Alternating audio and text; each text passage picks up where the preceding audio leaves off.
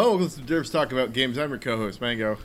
And and, uh, and I am your co-host, Buddy. Hello, I'm paying attention and also ready to do this. I'm your co-host, Buddy. And today we're going to talk a little bit about humankind. But before we do that, Buddy, watch tell the folks at home what it is we do on this podcast? On this podcast, we like to talk about games, and uh, Humankind is the new 4X game from God. What, uh, what are they called? Amplify Media or something Amplifier, like that. Andromeda, or something like that. Yeah, yeah, yeah. So these are the guys. So if you are if you are an average strategy gamer, you will know them from the series Endless Space and Endless Legend, right? These are the two. oh, these are the same people. I didn't realize These are the same people, yeah. So these are those guys. Endless Space is obviously a space-centered 4X game. Endless Legend is a sort of fantasy-flavored 4X game. Endless Um, Dungeon is kind of like a roguelite. Yeah, yeah, and uh, and Humankind is just Civ. it's just another. It's like if this released and it was Civ Seven, I would not be surprised. I would be like, oh, Civ Seven is out. Look at this. It- Yeah. it's, it's got all of this No, uh, civilization things. Uh, honestly, if someone's, it's like, I'd say it's Civ 7, it's like, oh, Civ 7's out, and they stole these ideas from Endless Legend. Yeah. you know, and it's funny. Um, uh, I we will we'll obviously going to talk about a lot of this stuff or whatever, but um, in a world where it feels like 4X games have made a lot of like strategy games in general, right, have changed a lot over time, right? Right. Where um, for a long time I sort of think Civ was the dominant form, right? And then it kind of evolved over the last couple of years, maybe I would say over the last five years or so, to be more paradox focused. I never see people talk about Civ games, but I see people- people talk about Stellaris games constantly, right? Um, it's funny to go back to Civ, to have Civ be sort of, uh, you know, like the the game, I guess.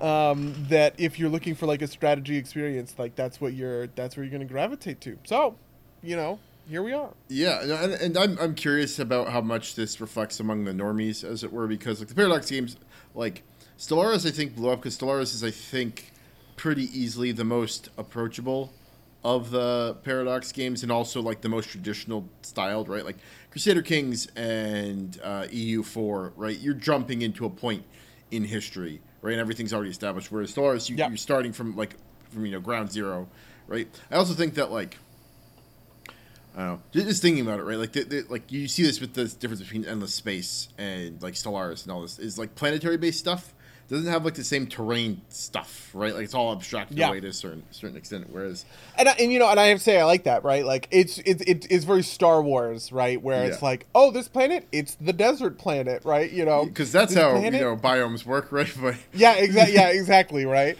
Um, which is you know like which is cool, which is fun. Yeah. I I like I you know I I don't want to shit on Stellaris. Stellaris is probably.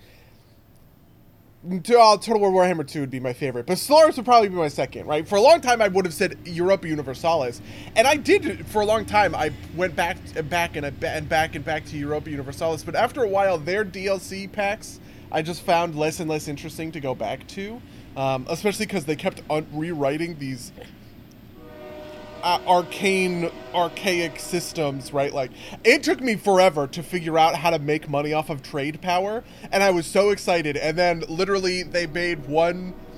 They made one patch where they're like, "We're changing trade power," and I was like, "I'm out," you know, whatever, right? But Stellaris, I I still go back to every once in a while, right? The new the new DLC comes back.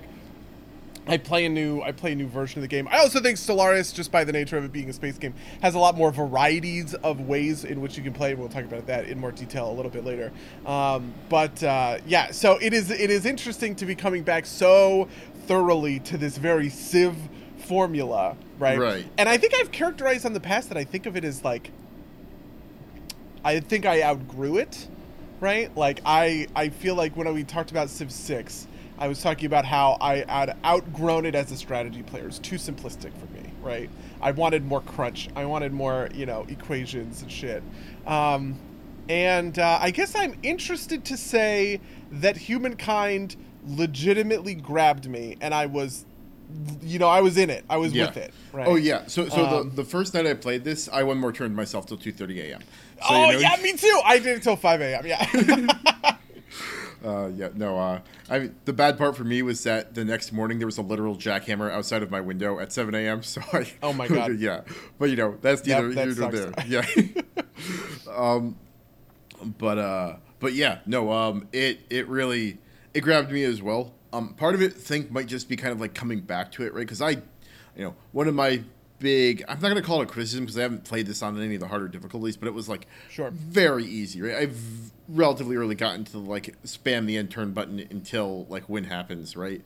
Um, wow, yeah, that's very different. You we, we talked about this a little bit off cast, and it's and I think that that's a really interesting note because it is also, um, I don't know, Civ. I get that feeling, and I uh, like I find Civ games very easy. This game, I felt like I was crunching, and I legitimately lost. In my second game, I legitimately lost. I just straight up lost. Yeah, and I- I, was like, "Oh my god, I've never been. This has never happened to me before." What, what difficulty did you play your second game on? Just the regular, just Town? the regular difficulty. Yeah, I Okay. guess. What I, I must be set on that by by its that, nature, that, right? That that is what it dumps you into. Um, okay. and yeah, I, mean. And so I, I wonder I just like wonder what like the contours of that might look like. Um, the only other difficulty I know of is Quill eighteen was playing on who is you know a strategy guy. He's like the strategy YouTuber as far as I yeah, I think you know that's fair. can think yeah. of right and uh and he and his first game he played on Town he talked about how he plays civ on deity and he thinks deity is too easy he never loses on deity which to be fair i sort of think i don't know that i want a Civ difficulty that where i lose but um and uh, and he talked about how town legitimately gave him a run for his money, and I wanted to, and I think we we'll dig into the specifics of why, I guess, in a bit. Yeah, this might be like a like a, a particular start type thing. Um, and I've got some some other comments too, but Yeah. like, so tell me, tell me all about your, uh, tell me all about your your game. Yeah. So, um, you know, I started out on a continent with one other player, and I pretty quickly expanded, and I jumped. I did SD for like the first two or three cultures uh, that I went through, which I actually think. I think maybe we should we should pause to talk about this. I think this is a really neat way to do the strategy game, right? Like, you don't choose your culture from the outset and are locked into it for the whole game, right? Like you, you Correct. choose it as you go along. Every time you age up, you can either extend your age or or boost or uh, change civs to. Um, Yeah. So there are so there are seven different ages, and for each one you get a specific, you know, you get a specific culture, and the first person to the age gets to choose, right? You know, if somebody has already picked the Huns, you can't choose the Huns, for instance. Um, interesting. Okay, so what was the first culture you went through? uh, Olmecs, uh, Okay. which is which your- they have the Olmec heads, which like give you um, influence off of farms, um, or farmers. Interesting. Okay. Really interesting. Yeah. Okay. My first one was Egypt. I went. This is part of this is the the kind of strategy player that I am. Like I almost always I see the little gears. I see production. And that's what I go for, right? In Civ, you call it production. In this, it's called industry. In you know, um, in Stellaris, it's also called something. It's almost always orange for some reason. I kind of feel like it's legendary colors, right? Like it's it's the color scheme has now been ported from game to game to game, so it's sort of a, a genre staple, right? Like Yeah, I think you know, yellow is gold, Yeah, I, I think Civ set this initially, right? Like Yeah. yeah. Um, blue and- is science. Blue is always science. Yeah, blue is always science, green is food, orange is Yeah. production, um, purple is like social capital. Yeah, of some purple. sort. Yeah, that's exactly it. it's called influence in this. It's called influence in Stellaris. I don't know what it's called in Civ. Is it just called culture? I think it's just it's either culture. or diplomacy. Although culture might be slightly different, right? Because there there is culture. You know, culture is purple, but I think they also have a secondary resource. I think that's like diplomacy points, which I think is also purple. I don't know. Oh my god, you're right. And I think that is called influence, actually. anyway, so um uh so I almost always go for like the, you know, just raw production, right? I I just want to put mines and I want to mine I want to put gears down on the map and have big gears and I want to complete all my buildings in two turns, you know. I want to pump out a million military units or whatever. So my very first civ was the Egyptians who are built for that because you can build the pyramids and pyramids give you a bunch of they Right. they just give you a bunch of fucking Yeah, I think the, the Great Pyramids are also a wonder, which I also think is an interesting system. Yeah, okay, so the difference for wonders is when you get a certain amount of influence, which is purple points, right? Social kind of capital. Um, you can buy a wonder off the list and you own it for life, right? And you can build it whenever you want. And you never compete for wonders, which I think is huge, by the way. Yeah. Like, I was just thinking, I was like, how many times have I been like scooped at a wonder by like some other civilization, right? Or because I'm like going insane to to maximize my production, how many times am I able to like scoop a wonder out from under another civilization? I see him building the pyramids, and I'm like, oh, I can do that in six turns. Like, let's go. like, yeah, yeah. And um, part of it too is you can only lock one wonder at a time. Um, but part of this is why I asked is the um, is the culture, um, or the, the the the influence generating civ level, um, and early like so later on you build things with, or you you buy new territory with gold, but early on it's with influence, right? It's almost kind of like uh, Crusader Kings three, right? Like if you're playing tribal, you use um, prestige, and if you're feudal, you use gold. Um, but early on, it was like, oh, to take new territories, I need influence, and to upgrade, you know, outposts to cities, I need influence, and to capture wonders, I need influence. So I'm just going to start like spinning up influence, right? Um, and you can also use that to to build to to capture or to influence the neutral uh, territories. Um, uh, so yeah, so that's why that's why I initially went with Olmecs. Also, I, I felt like I was like, oh, I can get culture off of farms. It, it's it's it's an improvement that for every adjacent farm you get uh, an influence. It's like, you know, early on I'm probably gonna want to do farms to like get myself uh, you know situated and like get get enough food. Right, like I found like towards the end of the game, a lot of it was like keeping my food high enough that like my my uh, my cities kept growing instead of like falling over themselves. Um, yeah. so- I actually never had an issue with that on my on my end, but I think that part of that is because of how I ended up building my uh, my my cities over time. Yeah. So the first thing that I did was I went e- Egypt, and I basically didn't run into a whole uh, to another civilization until the next age, which I think is the classical age, and I can't remember. Oh, I think I picked Carthage as my no no no. The Achaemenid Persians, maybe. I there So- was one that increased my city cap, and I was like, "That's what I want." Because I had pretty quickly taken a couple of territories, and I didn't understand the attach mechanic at first. So I was like, each territory is going to become a city, right? Um, so I just tried to like pump my my city cap as much as I possibly could. I, I do want to pause for a second because I do think that the opening to the game is very clever in that you do, like you start as like tribesmen, not yes, anything. you start in the Neolithic age, where you're running around as your tribe, and you're like fighting animals and shit. yeah, and like you're walking over like food sources to like you know your your people will eat enough food that they like spawn more units. I thought that was very cool, and then relatively quickly you you you, you go into the uh, into the first like real era. But I thought that was a very cool way to start the game. Yeah, it also should be noted that the way you progress the eras is not like in Civ. It is based on yeah the tech tree. In this, it is based on what are called what's called like fame or stars. So like as you progress along certain kind of avenues, right? Like population, number of districts, um, number of territories that you've claimed, uh, number of enemy units that you've killed, right? Like you get these stars. And when you get a certain amount of stars, you progress into the next age. Yeah, Um, which is slightly the- distinct from fame because fame are your victory points. Whoever yeah, has the most fame. yeah. and as you do this stuff, you will gain fame, which will then later serve as your victory points.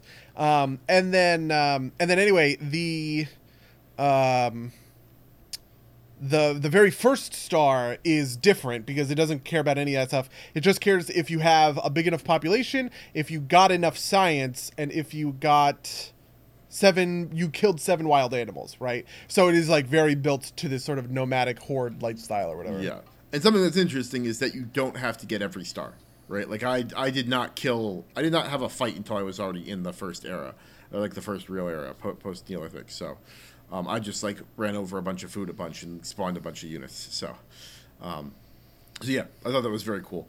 Um, I, I actually stuck with the Olmecs through the second age. Um, really yeah.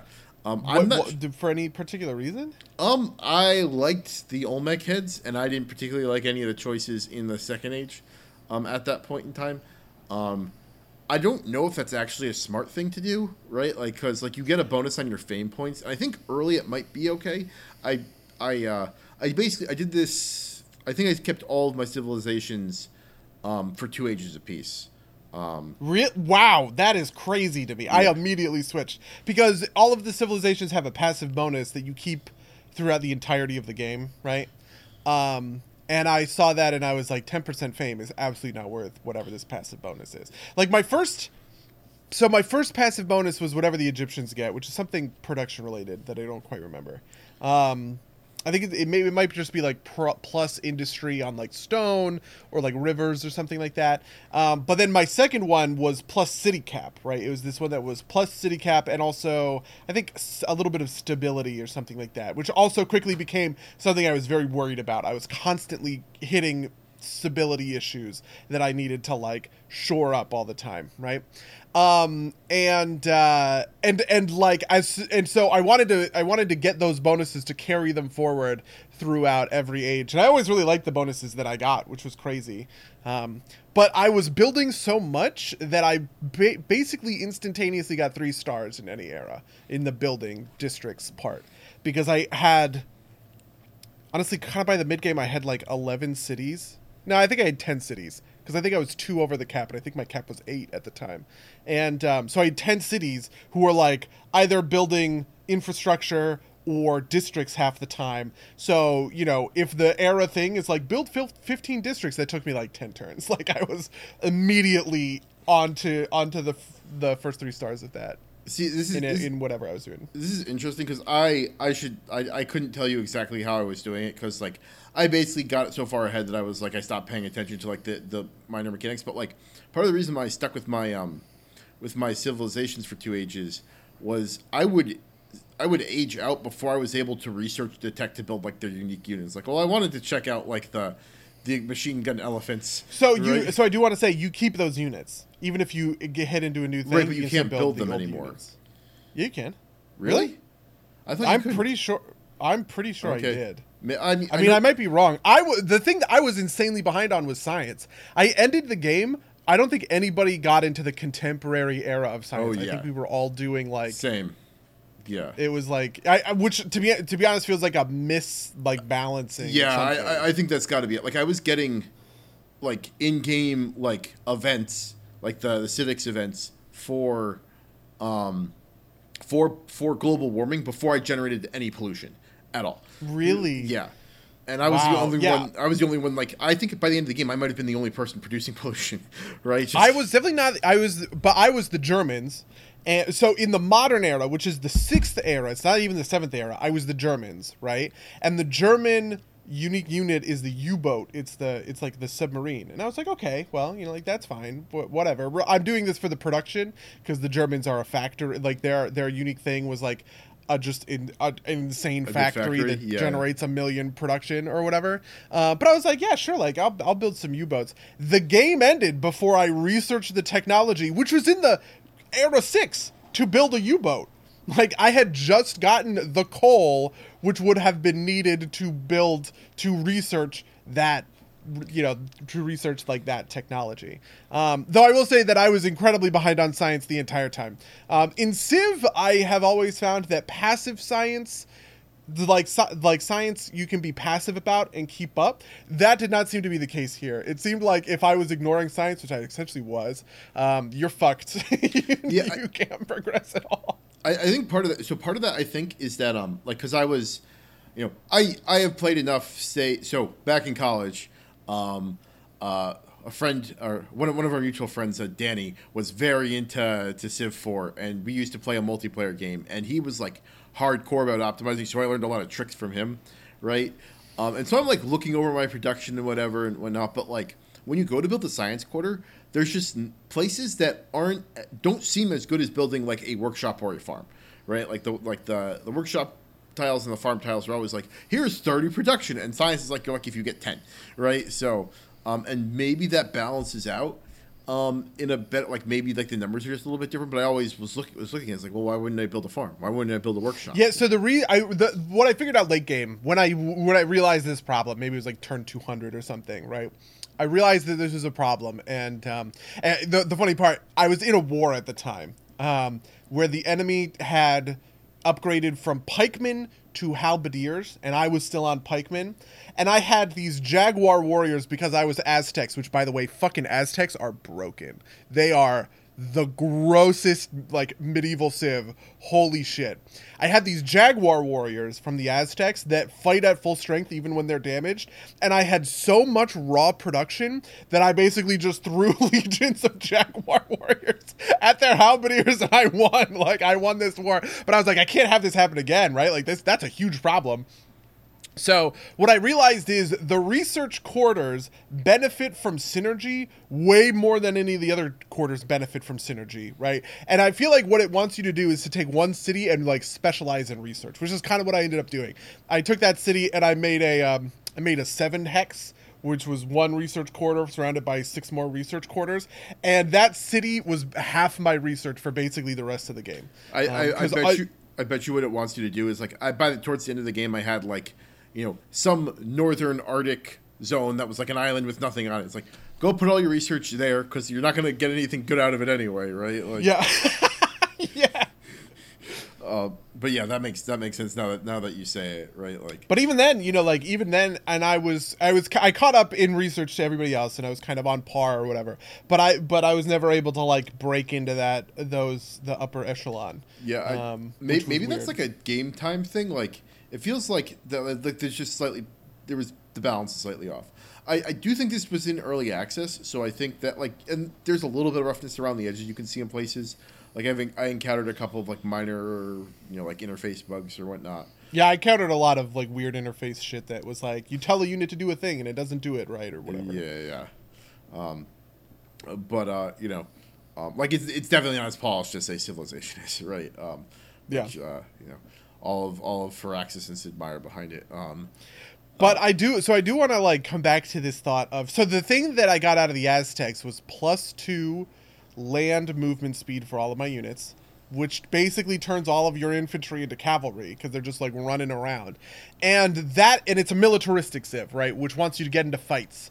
You know, like military civs. Oh, and also I had built the Forbidden Palace at that point, which increases your war when when a ward gets declared, you immediately get plus 25 war score wherever your war score is. So as a militaristic civ, which starts your war score at 80, um, I immediately start, no matter where I'm at, at a hundred percent war score, which was just like, okay, I'm just gonna like fight guys constantly, um, and the process of fighting reminded me like this is maybe the most that the game has felt like endless space or endless legend really endless legend right which was a feature i fucking hated in endless legend really turned me off to the game and i put maybe like 10 or 15 hours in and immediately like dipped right?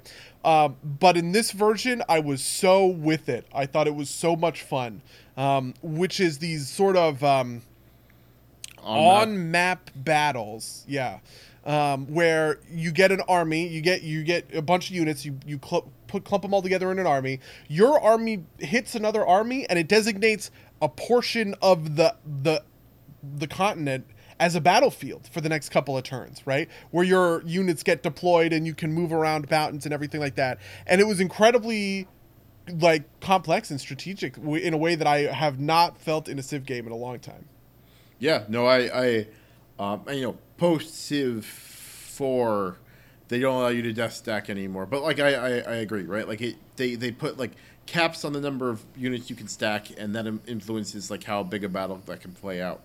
Um, unfortunately, I didn't have a ton of opportunity to fight. Like, like no one, Yeah, because you were only with one other guy, right? and they were like super subservient to me, and I was like, I never had a war, like at all. Really? Okay, I was constantly fighting. Okay. well, because um, so what, what happened? Did you did you like declare territory near them or whatever?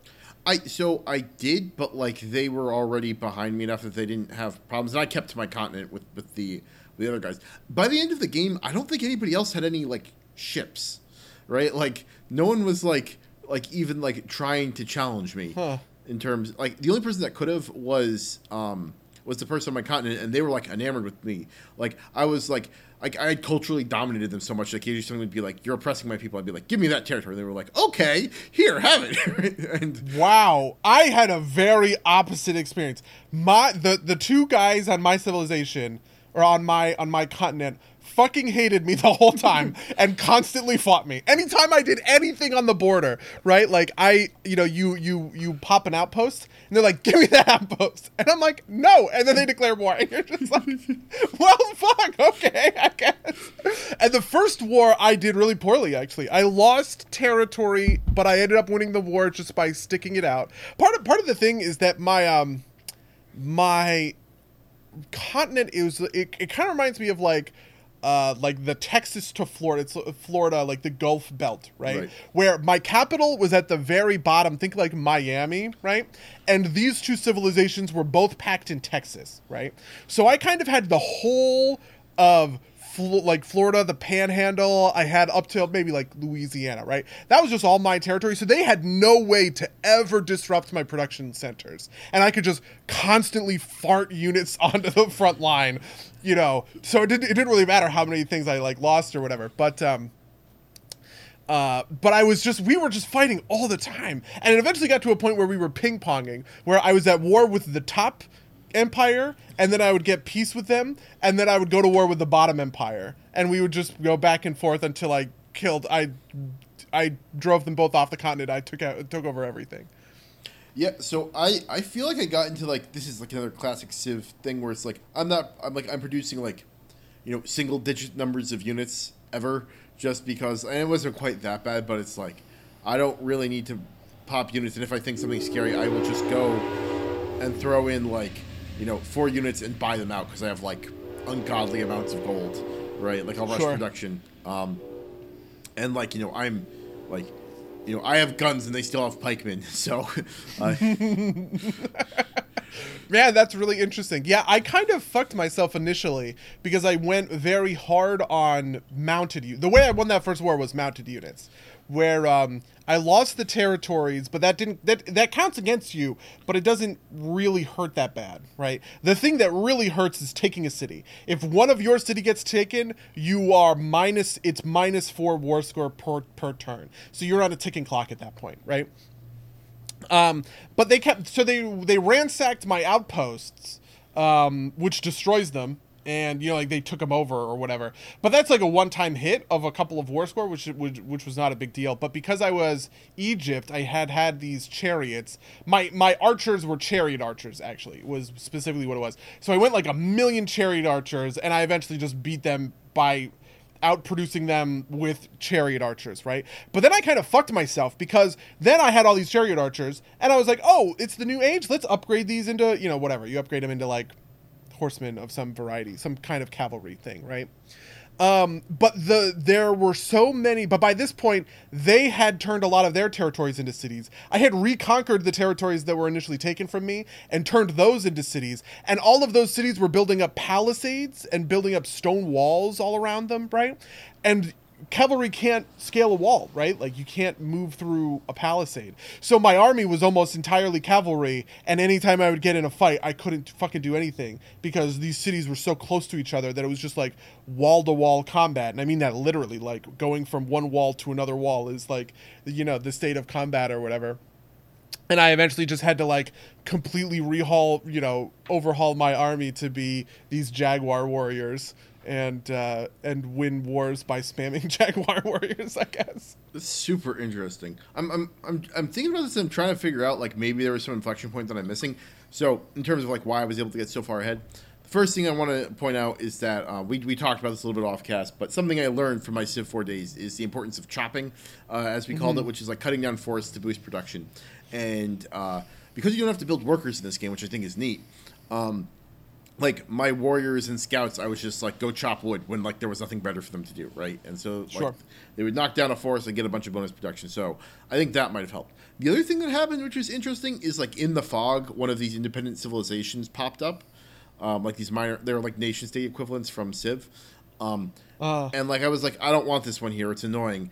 And so I was like, um, I'll go fight it. And I went and like I sent an army, like I sent an army to attack it, and it just converted, right? Like there was like nothing around, so I just like instant took it. So maybe like that was like just a free city that boosted me up. Um, Yeah, normally you have to compete for those. Um, I, I never no, had but a I problem like took my it by force, right? Like I literally walked a unit on top of it, and there was no resistance. Wait, really? Yeah, like That's how were that just, works.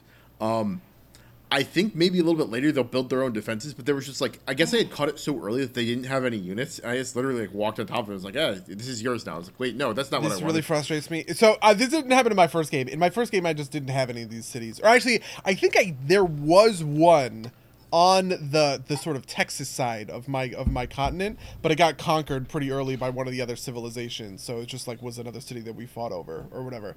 Um, but in my second game, there are a bunch of these, which uniquely my second game I did a little on the longer turn pace of Endless, and my second game I also did. Um, uh, huge, a bigger world, right? Um, and so it seems that there have just been more cities that have spawned in that game just because there's more free space basically. That that's the game that by the way that i that i lost um which was because i made one good un i made one good army and I thought it would be enough to protect me from my warlike neighbors to the south. And they came with two moderately powerful armies, and they killed me, and they beat me. they just won. They just straight up won. And I was like, "Oh fuck, I don't have anything." And they took my first city, and they walked to my capital, and I save scummed the ten turns before the war had started or whatever. Um, but anyway, so the thing that I was doing there was I was competing with people, right? Like there's like an influence bar, Right. and you can pay influence, you can pay money to increase kind of your per turn, like Influence progression. rate, yeah. yeah. And at the max, you can spend a, a, a certain amount of influence. You know, to, to add the city to assimilate the city into your civilization. I spent a ton of influence on that. I could have just walked an army on top of it. What the fuck? This is bullshit. yeah, no, I mean, part of this too is like I was doing that with like so there was one at the very top, and there was one that like spawned in the middle while I wasn't looking. Like I think this game does funky stuff with like fog of war, right? Like things will happen in the fog of war if you're not looking at it. Um, and so like that one was like, well, this is inconvenient, and I went and I took it. It was like, okay, how do I deconvert this? To an outpost, and it's like you can't do that. You have to like you can only do that in like the medieval. Like a, there's like a tech you can buy in the medieval era that, that'll do it. It's like well, fuck, right? So I, I had like gotten full influence on the other one, um, which was Akkad. Um, I only remember this because of uh, of, of Sargon, um, but uh, oh, you know what? Actually, the the one that I was on my content was Sargon, or I'm sorry, was Akkad because um, uh, th- we traded we traded that city back and forth. I thought I thought that was the case. I was like, who the f- where, where did this name Akkad come from? I mean it's a So, real it's yes. a real place, right? Like Well, no, you sure? I just mean like what culture Oh. had. You know, like, because there was no, maybe there were like Babel. I was like, maybe is were they the Babylonians? They're like, I don't, I don't know. Did I miss something? No, but, yeah. my game it spawned as an independent city state. So So I, I think that, that that is the case. I think it was Akkad, the independent Yeah. city state. so I like I, I you know I did it that way, and they already they had a bunch of units. So I think if I had tried to walk in on them, they might have like put up a fight. Like I, I Mm. I'm convinced with this other city, which is Sus. S U S sus, which which made me laugh the entire game, um, because the city was pretty sus.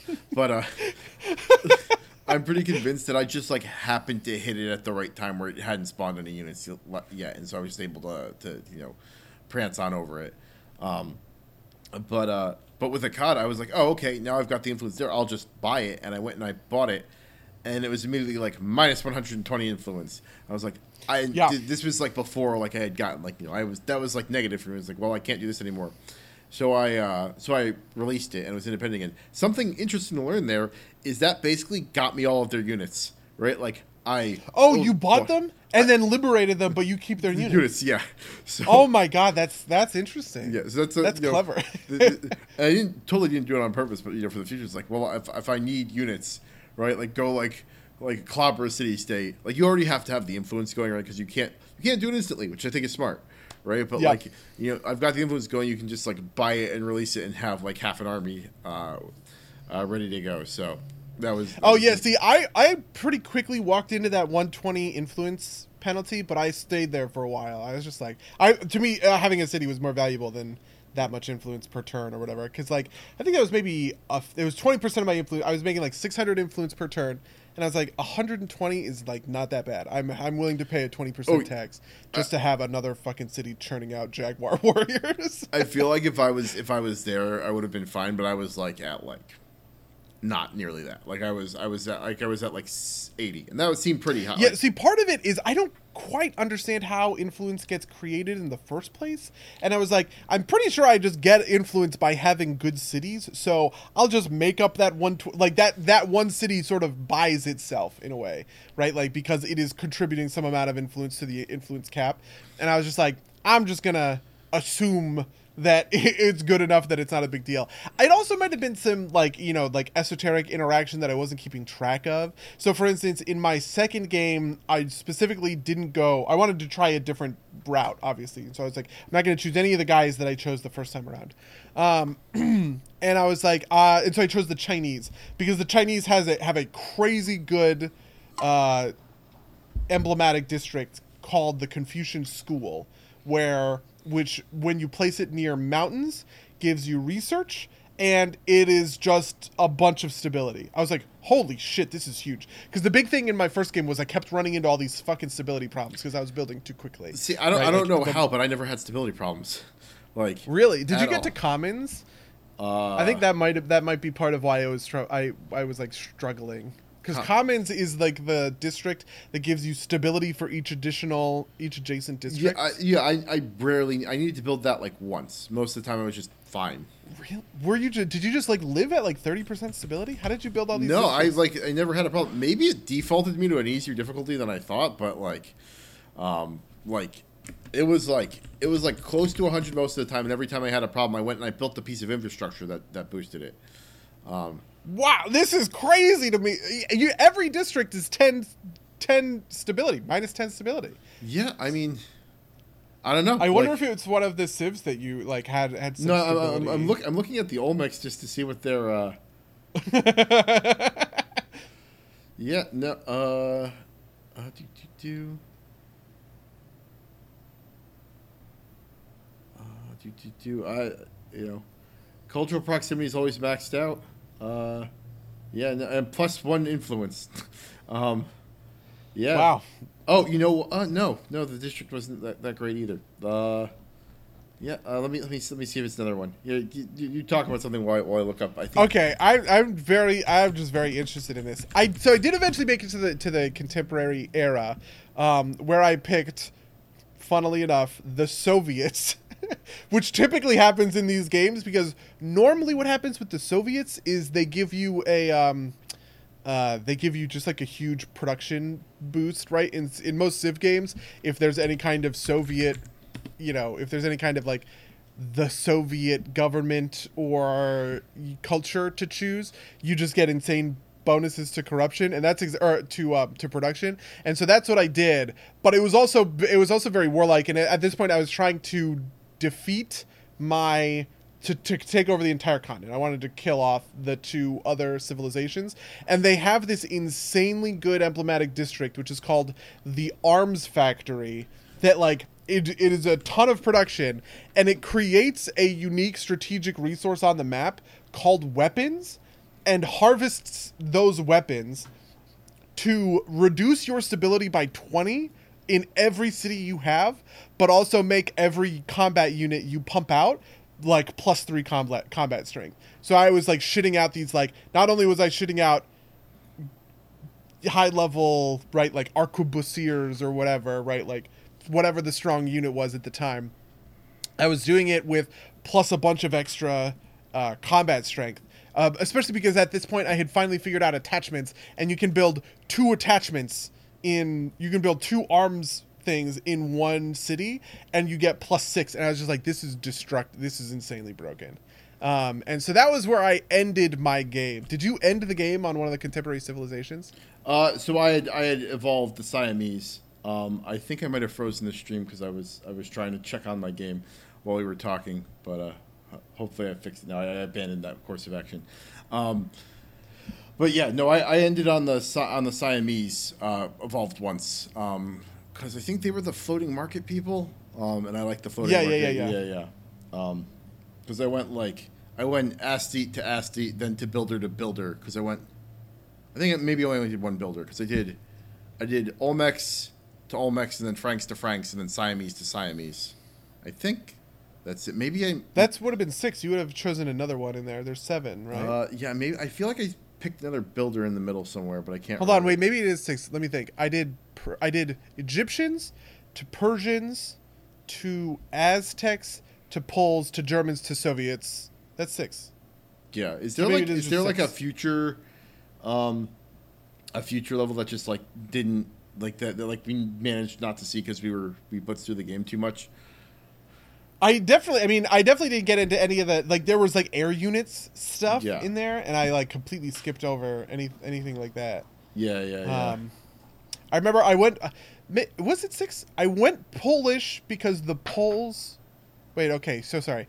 There's the Neolithic era, the Ancient era, the Classical era, the Medieval era, the Can- early Modern age, the Industrial age, the Contemporary age. That's seven, but oh, Neolithic. So you yeah. choose six. yeah, yeah, that makes sense. That makes sense. Yeah, yeah. Okay, yeah. Uh, right, because the last one is Americans, Australians, Brazilians, Chinese, Egyptians, Indians, Japanese, Soviets, Swedes, and Turks. Yeah, Interesting. interestingly, all of those I didn't find in any of those. I don't think there's a militant one because at that point I was like, well, I'm just going to go militant. So part of my game was I was really behind on stars almost the entire game because there was another there was another culture on another continent that was doing shit, and I was so behind in science that I couldn't sail anything over there because I just didn't have, you know, the open waters caravels or whatever.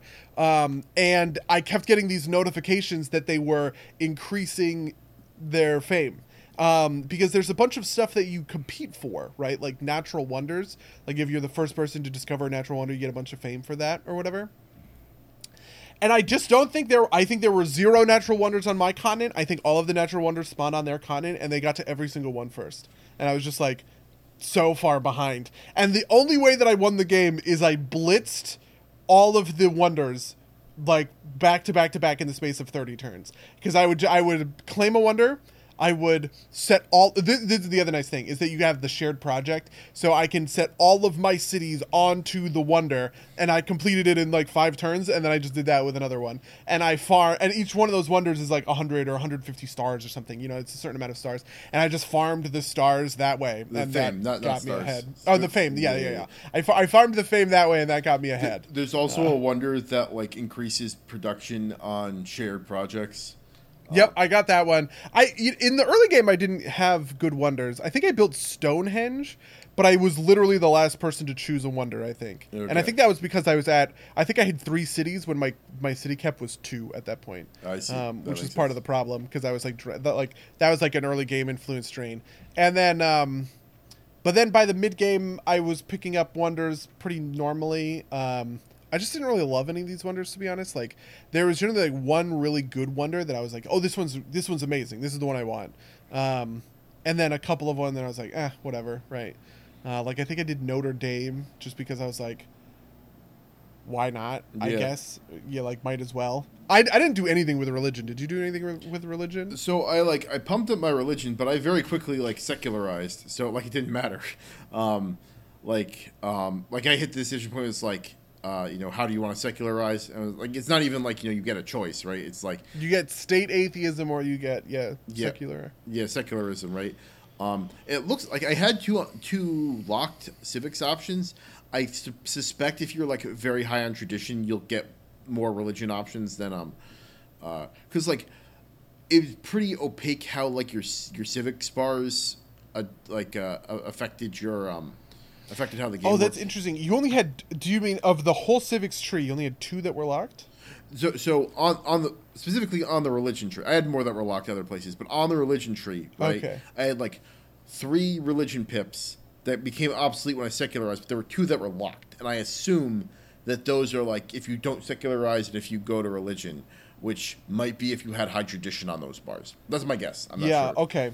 I, I paid very little attention to those, and I unlocked very few of them. I felt like.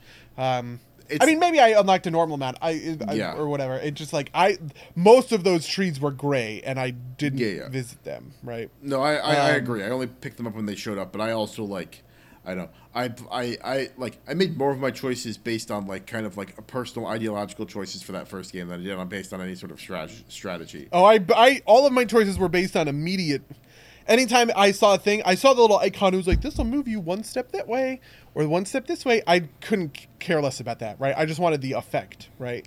So if the effect was plus 10 gold per turn i took the gold baby like you know like i didn't give a shit about any of the direct so i didn't even know where i ended up on on all of that stuff um, Oh. i vaguely knew that there were some that i wanted there was one that increases your industry by 10% and i was like oh i want that one that was it Yeah, no, I like the individual civics.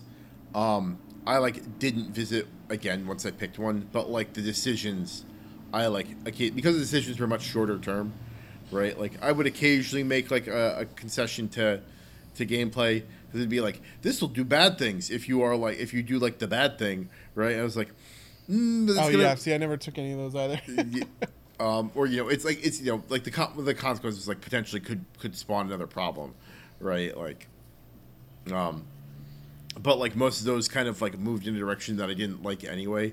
It was like I don't know, like the the game seems to like have a particular point of view, which is kind of like you know vaguely like European like sensibilities, right? Like, um, Yeah, it, it, seems. Uh, I remember thinking about this when Civ Six came out because Civ Six. when did Civ Six come out? It came out like not that recently, but Yeah. in the 2010s, right? Um, because I just feel yeah, it came out in 2016. This is why I was thinking about it. It came out in 2016, a month before the 2016 elec- election, and I remember at the time playing it, and I was like, "How the fuck have we dodged like the political undertones of Civ for like, like." Our whole career, you know what I mean? Yeah. Like, how have there not been like a bunch of think pieces? You know, honestly, maybe there have been a bunch of think pieces about how like, oh, it's racist that Civ says Gandhi likes news. yeah, you know, whatever, right? Like, I for for a game so explicitly about politics, Yeah. um, to essentially not be about politics, Well, to have this kind of just like, yay, we like, Well, so, so Civ, Civ in particular is pretty anodyne about it, right? Like it's like it's like if you go this way, you get more production, and if you go this way, you get more wealth. So both are equally valid, right? Like that, that's yeah, kind yeah, of like, that's true. yeah, yeah, it Um, really does not take sides. That's fair. and and it kind of like tries to avoid like it's not like it's not like you know, you know, fascist Germany is like an option in most Civ games, right? Like it's always No, wait, it is. Fascism is a little the the end game ideology trees, right? You have it is democracy. I don't want to say democracy, communism, fascism. It might be democracy, socialism, fascism. And fascism is where you go if you want to do military stuff. Democracy is where you go if you want to make money. And uh, and communism is where you go if you want to like do insane production. I'm pretty sure they. This is a thing. Hold on. I I. I, I haven't played a ton of Civ Six, so maybe I'm forgetting, right? Because like that, that's like, it wasn't that way in like the earlier games, right? There just wasn't that kind of like diversity of, of right? Like because like you know the games like the early games or you know the early ages had slavery, but you kind of aged out of them pretty quickly, right? Same thing in this game, right? Like slavery at some um, point. this might have been a Civ Six thing. Yeah. Um, but to to that point in particular, right? Like the, the point I'm making about like it's like the global warming event comes up and the options are like, you know, study, which is like the like the the vaguely like um you know, the vaguely democratic option or like restrict, which is like the communal option or like ignore it. And it says in letters like might lead to negative consequences later and like moves you towards tradition. It's like, okay, right? Like which one are you Okay, picking? uh, so just just taking a look at this. Uh, so it is a Civ is Civ five thing that I'm Okay. thinking of, and it is named Freedom, Order, and Autocracy, where Okay. freedom is America, order is communism, and autocracy is fascism. Mm. Right, okay, yeah, yeah. And it was like an end game tree to sink all your culture. Right. I mean, auto- autocracy doesn't necessarily imply fascism, but like you know, that's like Yeah, that's like yeah. but The order tree is pretty funny. The order tree is hero of the people, socialist realism, right? Like you know, five year plan, Yeah. Iron Curtain, right? like you know, one side is uh, oh, uh, yeah. I mean, I mean, I, I think part of what it hides behind too is like a lot of this has like '90s era sensibility in terms of like what. The oh yeah, like history are. is over. Yeah. the end of history. Yeah, Right, right, but like Yeah, yeah, like the- Iron, Iron Curtain is not like you know, like peep, you know, you know, you know, Xi, Xi Jinping steers the the ship of state, right? Like it's like it's like oh, Iron Curtain. Russia, you know, Soviet Union fell, right? Like we don't have to worry about that because that's like last year's pol, you know, last era's politics, Yeah. right? Um, Yeah, the autocracy tree has such non-political options as lightning warfare and police state. like, okay, yeah, yeah, yeah. No, I, Oh god. but like I don't know. I, I- I feel like the like there's kind of like an like even like like we're talking about with this one. There's like an implied point of view where it's like you know you're choosing like it's like it's like how like um Hearts of Iron three. Um, the tutorial has you like kind of like winks and not nudges you as like you're playing as Hitler, but they don't ever, ever outright say it, right? Like, um, and they just kind of like let it let it ride and, and don't care about it too much, um, which is maybe Yeah, how we I avoid do- this problem. I do think that humankind sort of runs into a strategy game problem that I have, which is um, how much fun it is to play off spec in a way, like off off.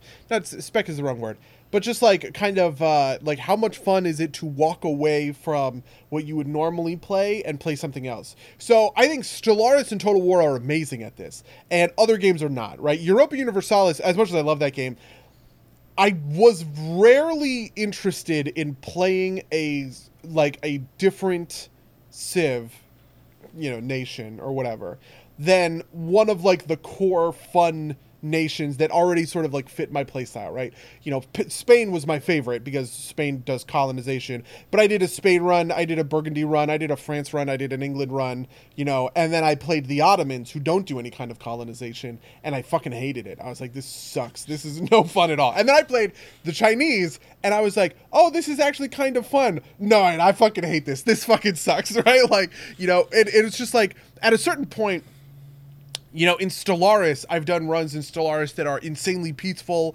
you know, scientific, whatever. And I've also done like warmongering. And I've even done like different versions. Like I you will sometimes go like the technological warfare run where like you're building incredibly like powerful and scientifically you know incredible fleets or whatever right? And then sometimes i would go these like really kind of barbaric runs where i really wasn't doing much in terms of science but i was like constantly at war with everybody and i was using raiding like the raiding stance to like steal pops all over the place and i was selling them for a bunch of money and stuff like that right? Like and even that kind of gives me these contours you know it gives these contours to the strategy of my play right? In the same way that the beastmen are a horde army in you know in Total War Warhammer 2, right? That are encouraging me to like sack and raid and pillage, right? They're this like evil army that are that are encouraging me to do this. And the Dark Elves are also sort of an evil army that are encouraging me to sack and raid and pillage. But like the contours are so much different because for the Beastmen it's my entire economy. For the Dark Elves it is the fundamental pillar of creating my own economy because as the dark elves you're taking slaves so like you're you're not sacking guys in order to get a big boost of six hundred 600,000 you know you don't you don't get 60,000 gold from destroying Altdorf. That's what happens if you're the beastman, right? You sack Altdorf, you get a bunch of money. This fuels you for a couple of turns until you can sack another place, right? With the Dark Elves, you sack a place, you don't really get that much money out of it, but you do ship slaves back to your house, and now your per turn gold is going way up. And so they're both sort of encouraging the same kind of gameplay, but with different sort of like goals or whatever. And I'm very well tuned to those in Stellaris and in Total War. And I just feel like humankind lacks that. I feel like if I had not gone this like builder militarism route, I would have just fucking hated it the whole time.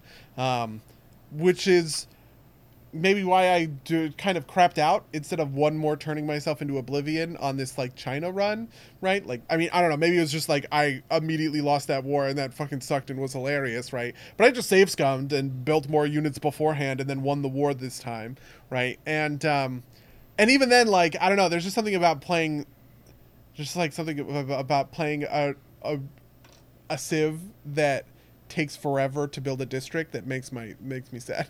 Yeah, no, I'm. hmm.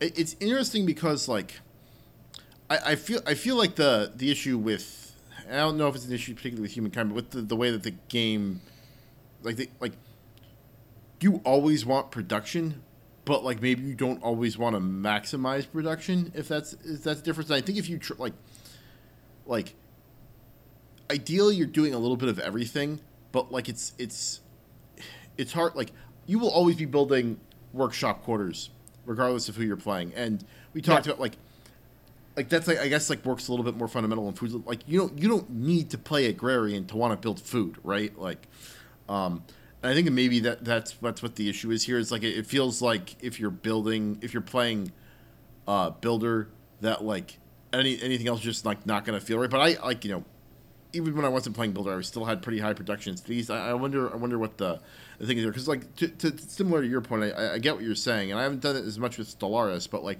with Crusader Kings you know, sometimes you're just kind of at the mercy of who your who your heir is, right? Like sometimes you get one that's Yeah. like, you know, well, he happened to be militaristic, and so I have to abandon my steward style, like which is what I, I partic- partic- um, typically prefer to play. And you can go and, and have fun and, and have fun with that in terms of like the adaptability thing that you were talking about.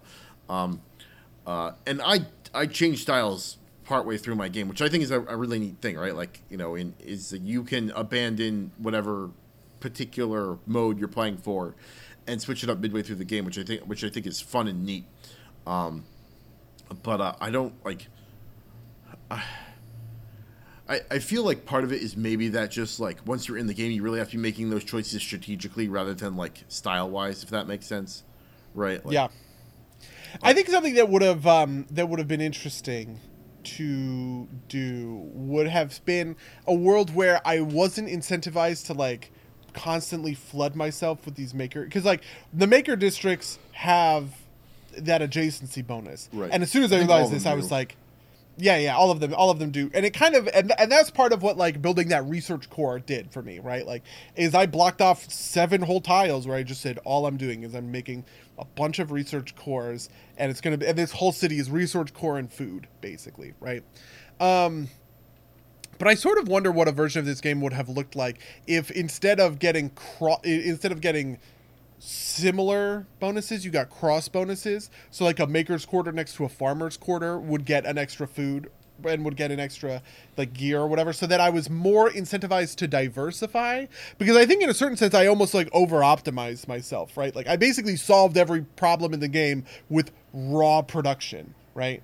Um, even if I was scientifically behind, even if I was whatever behind, I was I was just able to I had 12 cities pumping out 800 gears. It was gonna be fine no matter what, right? There was just like no way that I could sort of like lose from that position. And I felt in past civilization games that you can kind of like, um, I don't know. It's just more. It's more generalized, right? Because of the way that the, you you you can't specialize as much or as Yeah, yeah. hard in in the individual like cities. Because like you know in those games, it's almost always about like the improvements, right? Like you build a farm on the grassland, you build a mine on the hills, whatever, right? Um, and I just sort of wonder if having that much control over what like the different districts look like um, kind of changes the just like changes like the makeup of the of the map. I also think something in Civilization that's happened to me. I in Civilization I almost always went for like these builder kind of civs. I think my favorite in Civ 5 was the Egyptians for instance, maybe in Civ 6 too. Uh, the the Egyptians tend to be my favorite, I guess, in terms of just like raw building shit. Um, like building cool shit, the the the culture, right? Um, but something that I did in Civ 5 a couple of times was play off meta and like I played a Venice run. And Venice was very unique in Civ Yeah, 5. yeah. But the cool thing about Venice was you basically substituted gold for production. You didn't really need production because you were just making so much fucking money all the time that you were just like buying raw units constantly um, and stuff like that. So, yeah, I don't know. Yeah, no, it, it's uh, it's something I, I'll, I'll definitely dip back into and see. Maybe, uh, maybe add a fluke run or something. But um, yeah, Are you, you did you have any kind of interest in playing a second run after you were done? I do. I just didn't know if it was like you know there were other things I wanted to do like this weekend. Um, Oh, okay, fair enough. Yeah, Um, I was wondering what a multiplayer would run. no, that, would- that's the other thing I was gonna say like. is like I'd be super interested. Like I always have trouble with these games single player after like a couple of runs. It's just like it doesn't feel as compelling because like the AI just never feels like it stacks up to a person. Yep. Um, especially if you've played with Danny, uh, who I mean, even when we played some of these other games, right? Like the Civ Five game with you and Charles, where you guys were trying to convert me to your religion. Yeah. like that was just. I mean, that that wasn't a game of optimization, but it was a game that was a lot of fun just from like the raw politics. Oh, of yeah, yeah. I, I, th- I think our group, our group, Civ, Civ, uh, Stellaris and Crusader Kings games have been a lot of fun, generally yeah, speaking. yeah, yeah. Uh, may- may- maybe The one I've always wanted to do though is Hearts of Iron. I would love to do a Hearts of Iron run. Interesting. Yeah, no, I, I just like never got into Hearts of Iron. Um, uh, I love to play this The- game I- multiplayer I- just because like it's also like much more divisible. I think. Um, although I wonder how they do multiplayer Yeah. in this. Do they do simulturns? I, I imagine they have to do simulturns, right? Yeah. Which would make wars really interesting and like complicated, and I would hate it if I was not in the war. It would immediately just like throw the whole game into a dead halt because like wars obviously take so much more time and energy, um, which is part of my frustration with these games in general is that it very rarely is as fun to play a peaceful civilization as to play a, a civilization at war um, just because your turns are longer there's like more stuff going on there's a lot of there's a lot at stake right um, and i sort of wonder what the i don't know the stellaris solution to that is just let you expand a lot if you want to expand and micromanage 40 fucking colonies feel free that's what stellaris tells you Yeah, I mean, Stellaris is also real time, right? Like, you know, Yeah, you that's don't true. To, you don't have to wait for anything. Um, and you know, I've been looking like I. You know, and Civ also does this with the archaeologists, right? Like, like religion and archaeologists gives you these kind of non-combat units that you're running around doing shit on the map. yeah, with. yeah. I mean, there's there's a fair amount of exploration in this game for a while, right? Like, and you could do like the standard kind of Civ level of optimization, right? It's like you know, dick around with your units to make sure everything's like placed, but like your cities make sure everything's placed properly. Uh, you know, so before before we jump out of here, I do want to say that we never we didn't talk about the thing that I thought was the coolest about this, which is like you can build tall but without building new cities, right? Like the the, the like we talked we, we talked about the Oh, yeah, yeah, yeah, yeah. So Yeah, so the way that this works is you can found an outpost in a territory, Mm. right?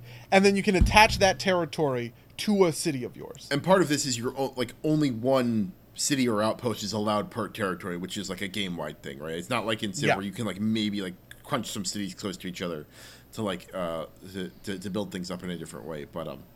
Which I think is like a, a really cool, me- like that was like one of my favorite. Honestly, I love it. that. Yeah. It is one of the fundamental things, but I love it because one of the things I do in Civ is um, is I get really anal about like where my you know like taking tiles right? Because in Civ you're buying tiles a lot of the time Right. right, Um, and this it just says no the the map is divisible into these chunks.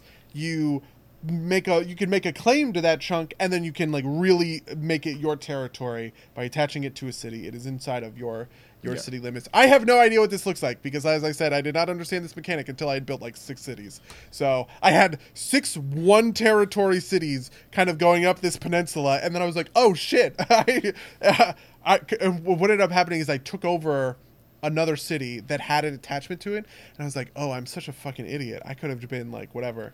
I feel like the default way to play is to to try and attach a territory to every one of your cities. Does that how does that sound to you? Yeah, that's like there's some like um uh yeah, I, I think you, you probably don't want a lot of single cities, but there's like also a lot of like um like later game I, I did some like shenanigans where I like detached and reattached um uh districts in different ways to like spread out uh them a little bit just because like the way everything got cornered right? Because like like i said you can't devolve cities until like the medieval era at least. And that was always expensive. So like you know because there was an independent city that was like right next to one of my normal cities i like you know re- reconfigured some stuff halfway through the game. Like there were a couple of like um like co- like Arc- antarctic um territories that i'd taken that was like didn't make sense to like build into real cities. So i like attached them to one of my earlier cities and then took away some of its its uh places and gave it to a different city. So you know just rebalancing some stuff. But yeah. Yeah, one thing I did is I is I detached and reattached to a new city once.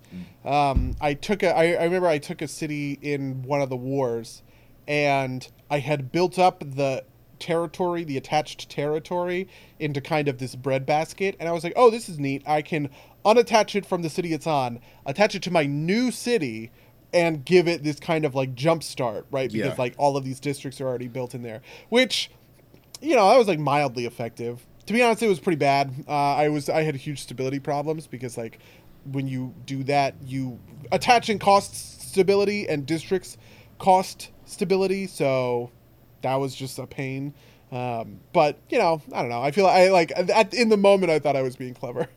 yeah no i mean it's uh it's interesting like uh it's it's uh it, it's a neat set of systems um It is definitely a neat set of systems. We should try and play multiplayer. I I, think, and then report and then report back. But otherwise, I guess that's that. Do you do you? What's like your final thoughts on humankind?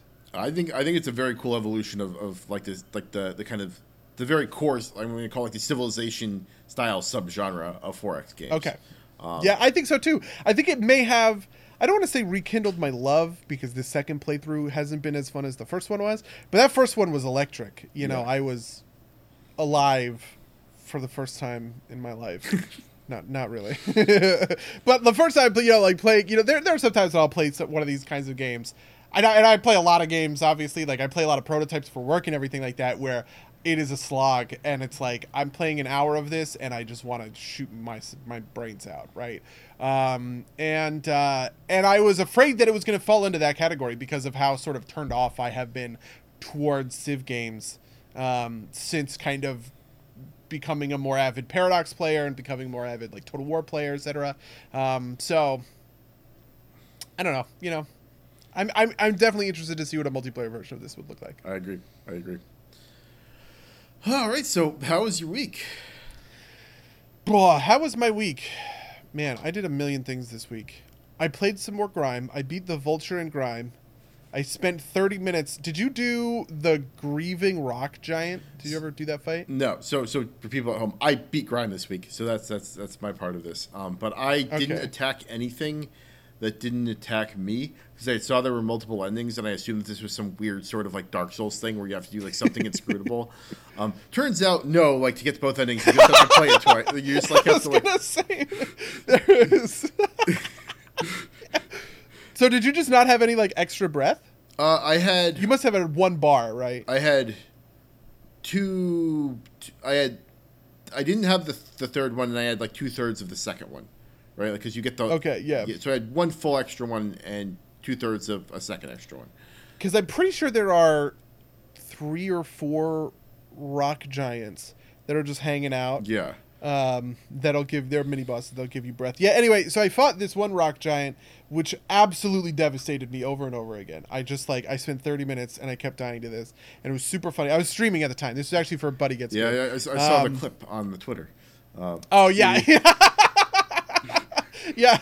And so uh and so I kept dying to this rock giant and I was like, "Holy shit, how the fuck am I to beat the vulture?" And then I both be- beat the vulture on my second try. I was like, "This is free compared to the rock giant." The rock giant did this thing that was really that was really devious, which was um the the he does a leap where he jumps at you, right? And if you don't dodge, you just die. You can't parry. You just fucking kills you, right? Um, and there was one version of the leap that was very telegraphed, right? And there was another version of le- of the leap where he does a stomp and then immediately jumps right after, right? And if you've ever fought any of the rock giants, they have a couple of different stomp attacks, right? One of them it do- it shoots a line that you have to jump over. Another one it just makes the whole ground, you know, bump so you have to jump over it. And this boss is like precision targeted to prey on you if you have figured out these rock giant fights. Because what happens is you see the stomp coming, you go, "Oh, I need to jump." You stomp, you jump into the air and then he leaps right on top of you and you fucking die. And I'm pretty sure I was supposed to fight this guy after I had defeated the vulture and gotten the air dash. Because if I had the air dash, it would have been fine. He would have leapt, I would have air dashed, I would have had my iframes, it would have not been a big deal, right? But I just kept falling into this trap over and over and over again. And I couldn't, for the life of me, differentiate the stomps, really. Um, and so I eventually just kind of like got to this point where I was trying really hard to not to, to take essentially the ground damage because the ground damage you can absorb a little bit of it right? I was trying really hard to take the ground damage and be dodging so that i just never got left on. Eventually i got it. And then we did the vulture fight which is a very fun fight. I actually like that fight quite a lot. Um, and um, and I I beat that one pretty almost I I don't want to say effortlessly, but um, I beat that in like in like two tries. My build at the time I think was the Urglaive and the Obelisk Fist. Everybody says the Urglaive is really good. It's frequently it's like overpowered. People think. Um, but my thing with fighting both the Rock Giant and the Vulture is that the Obelisk Fist aerial did a lot more damage than the Urglaive aerial. So I was doing a lot of like jump, punch with the Obelisk Fist, you know, drop down kind of thing. Um, and then anytime I was fighting on the ground, I was using the um, the Urglaive. So that was my that was my grind progress over the course of the week. What what about you? Yeah, so like I said, I, I, I beat the game. Um, I finished it basically with the unfinished slab, um, just because, like, I tried for a second to like do like you know, there's like the um the resolve lantern, and then you get the this drill, which is a resolve strength weapon. I was like, oh, this is neat. It's like it'll double your burst stacks. I'm like, this is really cool. I'm gonna give it a shot. And I like stacked some things on it, and then I went to use the use the drill, and like I tried for like half an hour to get it to work, and I would just like get like beat the shit out of me every time I tried to do the special move. So. Like it, this, I, I never got it to I, I never got it to actually like go off. And this was against like slow moving enemies too. So, Did you ever find the jaw axe? Uh, yes, which I realized right before I did the final boss fight was like slightly better statted.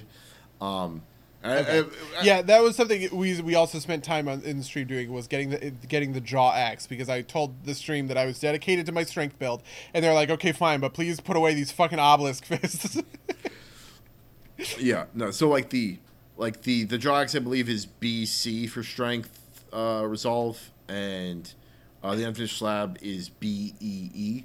Um, and so like this, the the jaw axe was like slightly better, but I like I realized it's like literally right before the final boss fight. I'm like, you know what, screw this. I'm gonna like use my the, my my old old old reliable uh, for this. yeah, fight. I still Yeah. haven't found you. You told me a little bit of where it was, but I still wasn't able to find it on stream the other day. I don't really look that hard, Yeah. but I went back exploring because it's in Lithic. You said right? I think so, right? Because it's it's Yeah, made of back- like unfinished rock rockmen, right? Okay, yeah, I went back looking for it, and I just could not fucking I could not figure out where it was because I was excited. I was excited to see the uh, you know Yeah. the special mango the mango special, right? um, Um, I mean, but I- yeah, so what what are your ending thoughts on on Grime? Do you have any complex thoughts? so I think I think it's really neat. It's a little rough around the edges, right? Like you know, it's it's, it's like one dude who made this, right? Right? Like the, Yeah, so it's it's a team of four. One guy who did most of it, Yarden.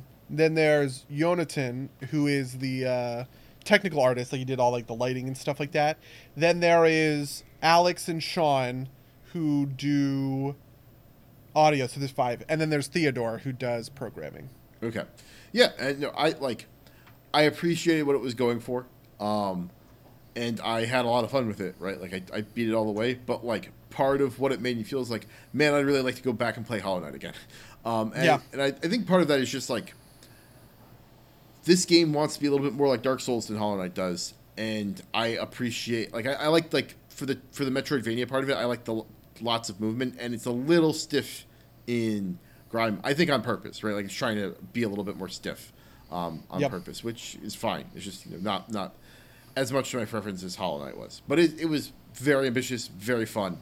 Um, not sure I quite understand what like the deeper stories or themes were supposed to be, because like part of the reason I didn't fight the rock giants is because like I felt pretty bad for them, right? They're like, it's like why would I beat them up? They're nice guys, right? Like, and there was a couple of times where like you know I got like text options. It's like, uh, you know, like like um, on the servant's path. I don't know if you've gotten there yet, but like um, what like you're you're next to one of the the, the save rocks, and like the guy's like, how did you do that? Show me how to do it and the options are like ignore him or show him. I hit show him, and you just like you punch him in the face and he dies. like I what I what I do know is that they're big D and D players. Um, Okay. And that uh, and I feel like that kind of underwrites the story a little bit, right? Like at the end of the day, I don't think that like the story of Grime is like you know it's not like Disco Yeah. Elysium, right? Yeah, Like, yeah. It's not incredibly complex. It's pretty it's pretty straightforward, but you know. I feel like it is what it is. I, I like the I like kind of like the world building and like lore of it Oh, more yeah. than anything else. right, and that, that is very Souls like, right? Like kind of like hinted Yeah. at. Um, yeah, yeah. I mean that. Yeah, absolutely. I feel that one hundred percent. um, obviously, the like the big thing at the end is like quite a bit of a twist, and I'm not so sure. Like like it feels like a large thing just kind of like dump on you.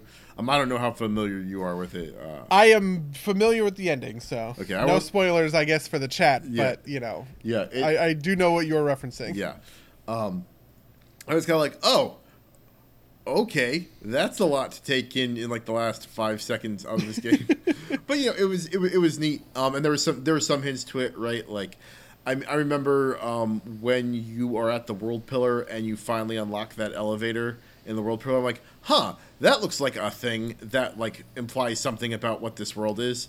I'm I'm trying to very hard to dodge around like anything that's like super obvious, right? Um, Yeah, I mean, I know that we have chat in in, in chat. uh, I I I want you all to play Grime and enjoy it, but I don't. I definitely don't want you to spoil it. it Yeah, not, no spoilers was a big thing for us when we were when we were talking about the game and like marketing and everything like that. We didn't want to get anything spoiled. So much so that the patch notes are have spoiler oh, yeah. tags on them. which I appreciate. Or- I, I definitely appreciate. Um, yeah, Um, it just seems like that, like some of that stuff um, doesn't tie in super well with like some of like the I'm going to call like the civilizational level stuff that happens with like the the rock people. I think as as you go on. Um, Sure. Yeah. Um, but you know, it's it's it's a cool setting with a lot of cool stuff and a lot of cool designs. Um, and it was it was fun. Um, it was uh, it was We'll, we'll probably have to talk about this off off, off cast, but like there there is some interest. Like it, it, it it's a cool game, a little bit a little bit disparate. Like I like you know I, I hate to draw this comparison again, but Hollow Knight Hollow Knight I think was a little bit more coherent. Um, uh, but like it like it also tried to do like I don't know. It, it, it, it went very hard on its lore in a particular way that this game goes a little bit But There's also some things that I still don't, I still didn't get about like just like um, mechanic wise for this game, right? Like there are these items that are inside of like little, um, like they're like dash through points, but like they don't. yeah. have a- Did you did you fight the misbegotten Al- amalgam? Do you know what that? I know what that is, and I haven't fought it. Um, Okay, it is the. I, Oh, it I gives you a power? for you. Yeah. it gives you a power. This- It's it, that is an optional boss, and it is Yeah. because of that reason, right? Like Yeah. you will never block your progression, but you can suck the items out of those. Uh, okay. spots. Okay. Yeah. Yeah. That makes sense. I I never figured out how to get there, and I don't like there. There were some weird things I suspect are like interpatch issues, right? Like there's like a like after the first patch where he added a new nerve ending. Like I went to go back to the nerve ending that I went through, and it dumped me out in the bottom of features layer near a shop, and I couldn't figure out how to get back to that shop. So, but I also didn't look particularly. um, I didn't look particularly hard, um, because I feel that. yeah, like be, because like because the game doesn't let you move super super quick.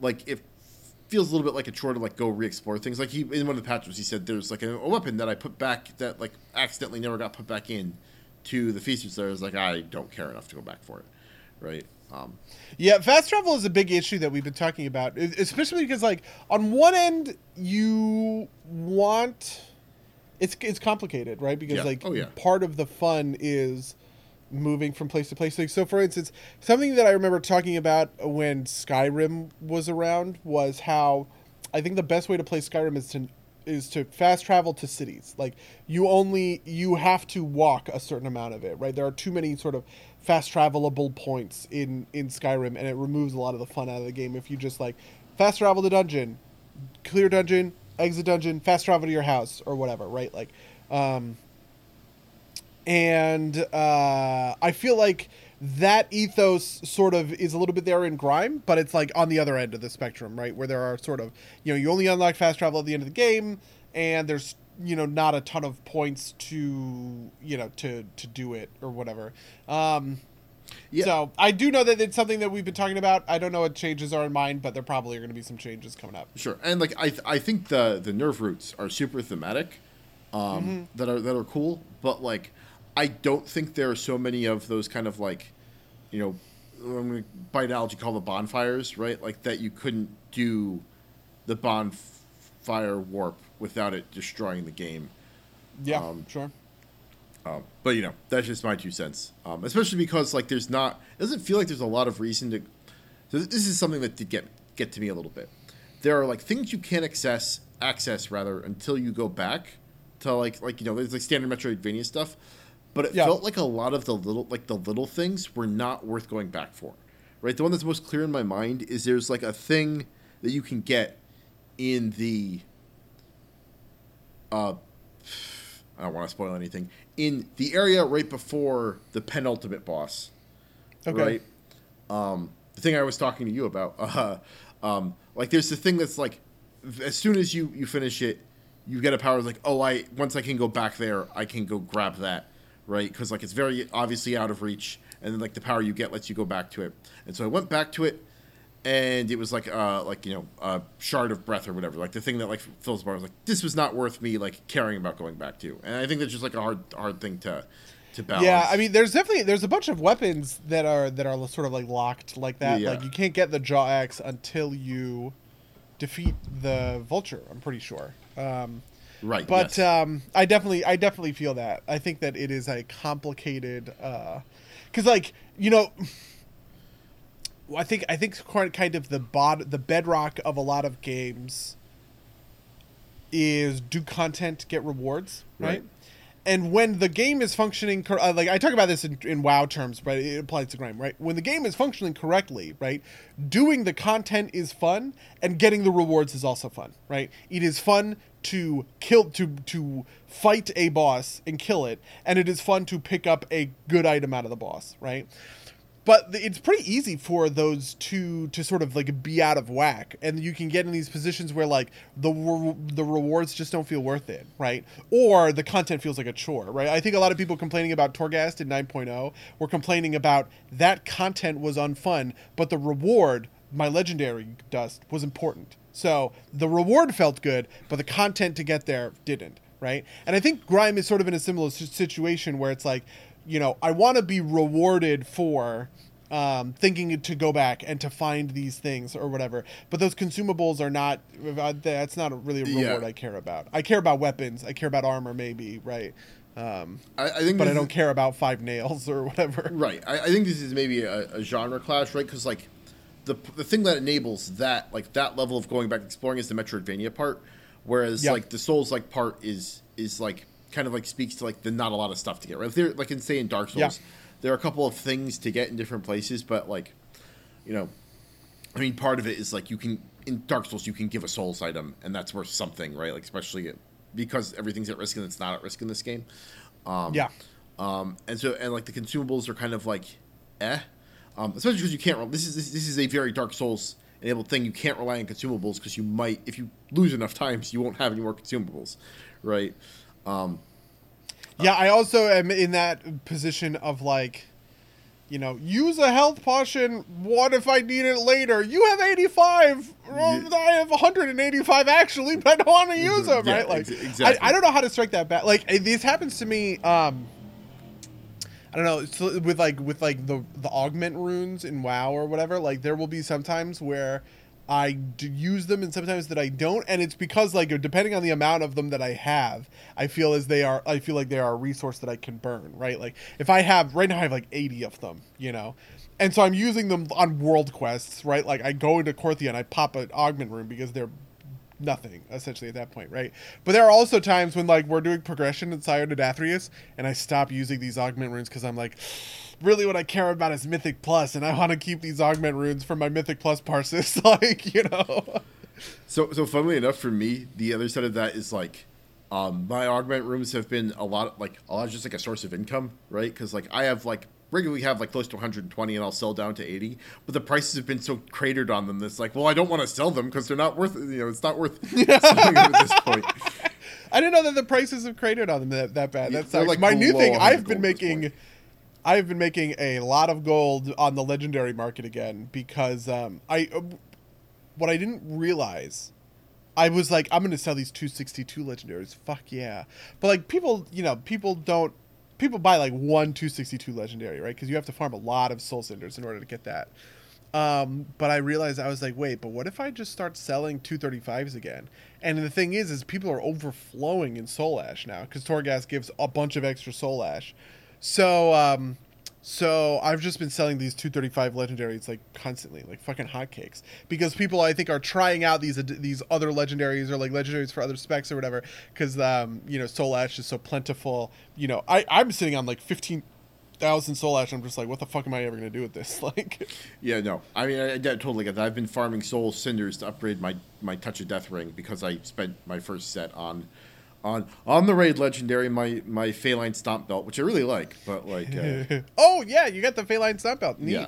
That is interesting. Is that like bis or is that just because you wanted it? um it is best for Night Fae, which is not necessarily the best uh, covenant um, for Okay. monks. But if, if you are Night Fae, then it's the best legendary for for for for Night mon- or for, for monks. Okay. Yeah, Um, sure. That makes sense. Otherwise, I think it's still uh, Summoner Invoker's Delight or whatever for for the other one. It, it, it depends. Um, Yeah, I mean, I'm, I'm, you know, people are really mad about like the systems or whatever of uh, of 9.1, and I'm sort of on that side. I don't like Shards of Domination overall. I like Shards of Domination, and once it like it sort of solves the Shriekwing problem of just like the boss in the raid that you've killed a million times and has no loot for nobody, and it just feels like a hassle. Like at least killing Tarragrue, I'm gonna get a shard, soul or- soul embers yeah, or whatever. Yeah, yeah. Yeah, to upgrade my shards and shit like that. But ultimately, the thing I really hate about shards is how unintuitive the gearing becomes. Because it's like, okay, well, do I, I have a two, you know, like let's say I pull a two fifty two thing out of the vault, but I have two twenty gloves that have a shard slot. It's like, is that worth it? I don't know. Like, I Yeah. hate that. That that's a very frustrating feeling. You you also have to kind of like do right. Like I am missing a chest with a domination socket, right? But like, and that's the only one I'm missing. And like, theoretically, I should be pursuing one of those. And like, if one comes up, but like, I'm not gonna slot a DPS thing into it. So like, there's maybe it's not worth actually replacing, right? Like, um, Yeah, like because it's it's also the set bonuses are on specific pieces. Like I have all of the frost shards and frost shoulders. I actually just now have I have a chest piece, so I can now do the blood one too. And it's like, do should I do the frost one? Do I do the blood set bonus? Or whatever, like I just like those questions are are, are very complicated. I I we, you know we know this is like a one patch thing, and you know um, I don't know. It's something I've been thinking about a lot recently. Is somebody linked to an old Ghostcrawler? Do you remember Ghostcrawler, like the original WoW lead? uh, yes. Did he? He was like, he was the WoW lead from like Burning. Yeah, he's at, he's at Riot now. They're doing he's doing the the Riot MMO. Um, there was the Burning. He was like I think he became game director in Burning Crusade. It was through all of Wrath, Cata, Mists, and then I think he left at the end of Mists or maybe in the beginning of Warlord, something somewhere along those lines. Um, he answered a question a couple of years ago that was about like unsubbing. He was like, you know, if I'm not happy with the game's systems, should I unsub as a way to tell the developers that I don't like their systems? And he said, the reason that people unsub from the game is I don't have enough time for this. I need, you know, like I want to go back to school. I want to raise a family. I want to do whatever. And my friends are playing something else. And those two reasons dwarf everything so completely that no designer would ever look at that as feedback or like ever look at the feedback of I don't like these systems as a core reason for why people unsub, right? Like it's just so monumentally like low on the list. But he talks about how what designers do pay attention to is like the the, the overall trend, right? So designer doesn't really care about an individual unsub or even a spike of unsubs. They care about a declining trend of people unsubbing and, and figuring out why. And something that he said, which I thought was really interesting, he was like, designers have two like developers have two thoughts here. One thought is our players are bored. We need to innovate. We need to be bold. You know, like this is the time for Time to bring back Dur- Arthas. yeah. Well, no, no, no, no. the- So, and then the other one is we're too far from our roots. We need to go back to basics. Return you know, tradition. people are sick of this. Like, yeah, exactly. This new shit. And in the post, he says that he's like, almost always I've found the traditionalists are wrong, which is really interesting in the modern state of WoW, where players are very obviously saying, I want a simpler experience, right? I want to return to stuff like class sets, for instance. Um, and I do think class sets are a good idea, and the the experiment of getting rid of them has ultimately failed, or whatever else, right? But it's just like that's a really interesting kind of thought. Like, at what point is the innovation of something like Shards of Domination, which is a very new system? It's the, we've never seen this kind of thing before, and it is legitimately new and interesting, right? But I also think that it's pretty bad. yeah, I, I don't know if I think it's bad. Like, I think the only way you can make this interesting is if you like make it an actual option, right? Because it's, it's effectively a class set, but by like role, right? Like, and without anything Yeah. interesting visually to go along with it, right? The class sets at least like look neat, right? Mm-hmm. Like, Um, Or the see, this is the, the my other core thing. It also affects my rotation, right? My ro- my rotation does not change if I put on the the blood set, if I put on the frost set, if I put on the unholy set, right? Fundamentally, my rotation is the exact same, so it doesn't actually influ- influence my gameplay at all. But one of the things that I always looked forward to when it came to a class set, right, is you look at your two and your four set bones, you go, oh my god, now when I use Bladestorm, I'm gonna use execute on everybody around me or something you know like something crazy powerful and that's something to be excited for and it's something to build around it's something to you know sort of um, uh, that that will like affect or change the way that you're you're playing right and i think that that's a big thing that is lacking in really, the because I, I actually think the legendaries are pretty good at that, right? Like, So I think the legendaries are good at that. Yes. So I do agree with you. I think the legendaries are good at that. But so the problem with going from 9.0 to 9.1, right? Imagine a world where I'm going from 9.0 and in 9.1 I get to equip a second legendary. Or maybe I get like a second legendary, like maybe the covenant legendary doesn't count towards your limit. So everybody gets to equip the covenant legendary, for instance, or something kind of along those lines, right? Um, then we would be in in a sim or or maybe they get rid of all of the old conduits and they say okay for season two here's a bunch of new conduits to to slot into your soul binds or whatever right but the thing is my my bis legendary didn't change right right? Okay. and the only new thing I'm getting are the soulbind traits, which are legitimately like interesting and do change up my gameplay a little bit, right? Um, but they are ag- they're class agnostic. They don't interact with any of my abilities except for in kind of like the unintuitive way of like, oh, getting a bunch of extra mastery makes my Bladestorm hit harder, right? Like th- that kind of thing. Um, and so really, I'm playing the exact same class in 9.1 as I am playing him in 9.0, right? Like I just my my I am in the exact same spot, right? Um, and uh, and I feel like that's the big failing of Shards of Domination, right? If a class set is there instead of Shards of Domination, or you can equip a second legendary, or they rotate out season one conduits and introduce a bunch of new conduits, right? There's something to shake up that rotation, that gameplay a little bit for me, um, and make it so that I'm not just like building the same thing over and over again. I think part of this is also made worse by being a kind of Mythic Plus player first, because in Mythic Plus, I'm only ever getting 26 item level upgrades of gear that I've already farmed, right? And the worst part about that gear, and I will never not be fucking salty about this, the worst part about that gear is it is the same appearance as Mythic Zero shit, right? Like, I'm not even getting the cool Sanctum of Domination appearances, right? Or like the PvP appearances, right? Like that, those two share the set, the seasonal set. Mythic Plus is not. Mythic Plus, you're just getting, I'm getting the exact same shit, and all I've done is increase the item level by 26 points, which, you know, to be fair, does feel good. It was a great reward to get my Bis trinket and be able to pump it with all of this valor and now i have an extra 20 item levels on, on a trinket that i had in 9.0 i like that trinket that trinket's a lot of fun it does big damage it gives me lots of crit that's not that's nice right um, but ultimately like there isn't anything that is like shaking up my my gameplay and i'm kind of feeling like i don't know weirdly stagnant i guess in terms of uh, where and what i'm playing That's fair.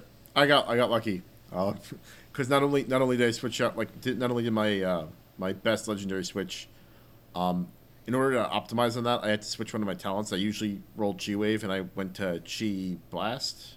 Um, oh interesting because because Chi Blast hit so the the Night Fae legendary doubles your chance of resetting Faeline Stomp, and um, Chi Blast like basically guarantees a reset because like it'll hit like the enemy and like all of your allies in the raid, right? So like it's like enough. oh interesting So I had to learn how to use that. So like that that's freshened it up for me. It's like ah now I can do this level of mastery, right? Like um, so yeah. Yeah. Yeah, I mean, part of you know my hope is that whenever 9.2 comes around, there's going to be like cool new shit to, to look into. I have I have very high hopes um, because I think uh, I don't know.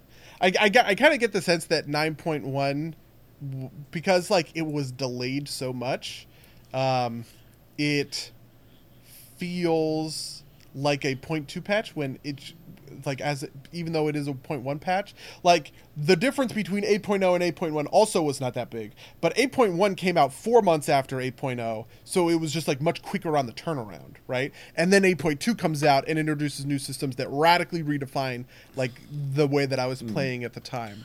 Um, and you know, famously, we talked about this in the podcast. Then, like, I think 8.2 is when Battle for Azeroth got like legitimately good and like fun. Um, and so I don't know. We'll see. Have- we'll see if 9.9.2 does that. Have you heard the insane rumors that I am almost positive are false? Oh my god! So first of all, I am legitimately one million percent positive they're false. Like the re the renaming Yeah, Blizzard to it's like- Insight. yeah, and like yeah, you know, we're canceling the Overwatch League. canceling Overwatch too, right? Like Yeah, we're can- yeah, yeah. Oh my god. Oh. I you know, I have been dealing with these leaks for so long that it is hard to convince me that a leak is real. But um I guess my thing about the uh, my thing about any of these leaks is no one ever has that visibility. Speak as you know, listen, as a low level game design person, like a person who's been working in game development for eight years, almost a decade at this point, right?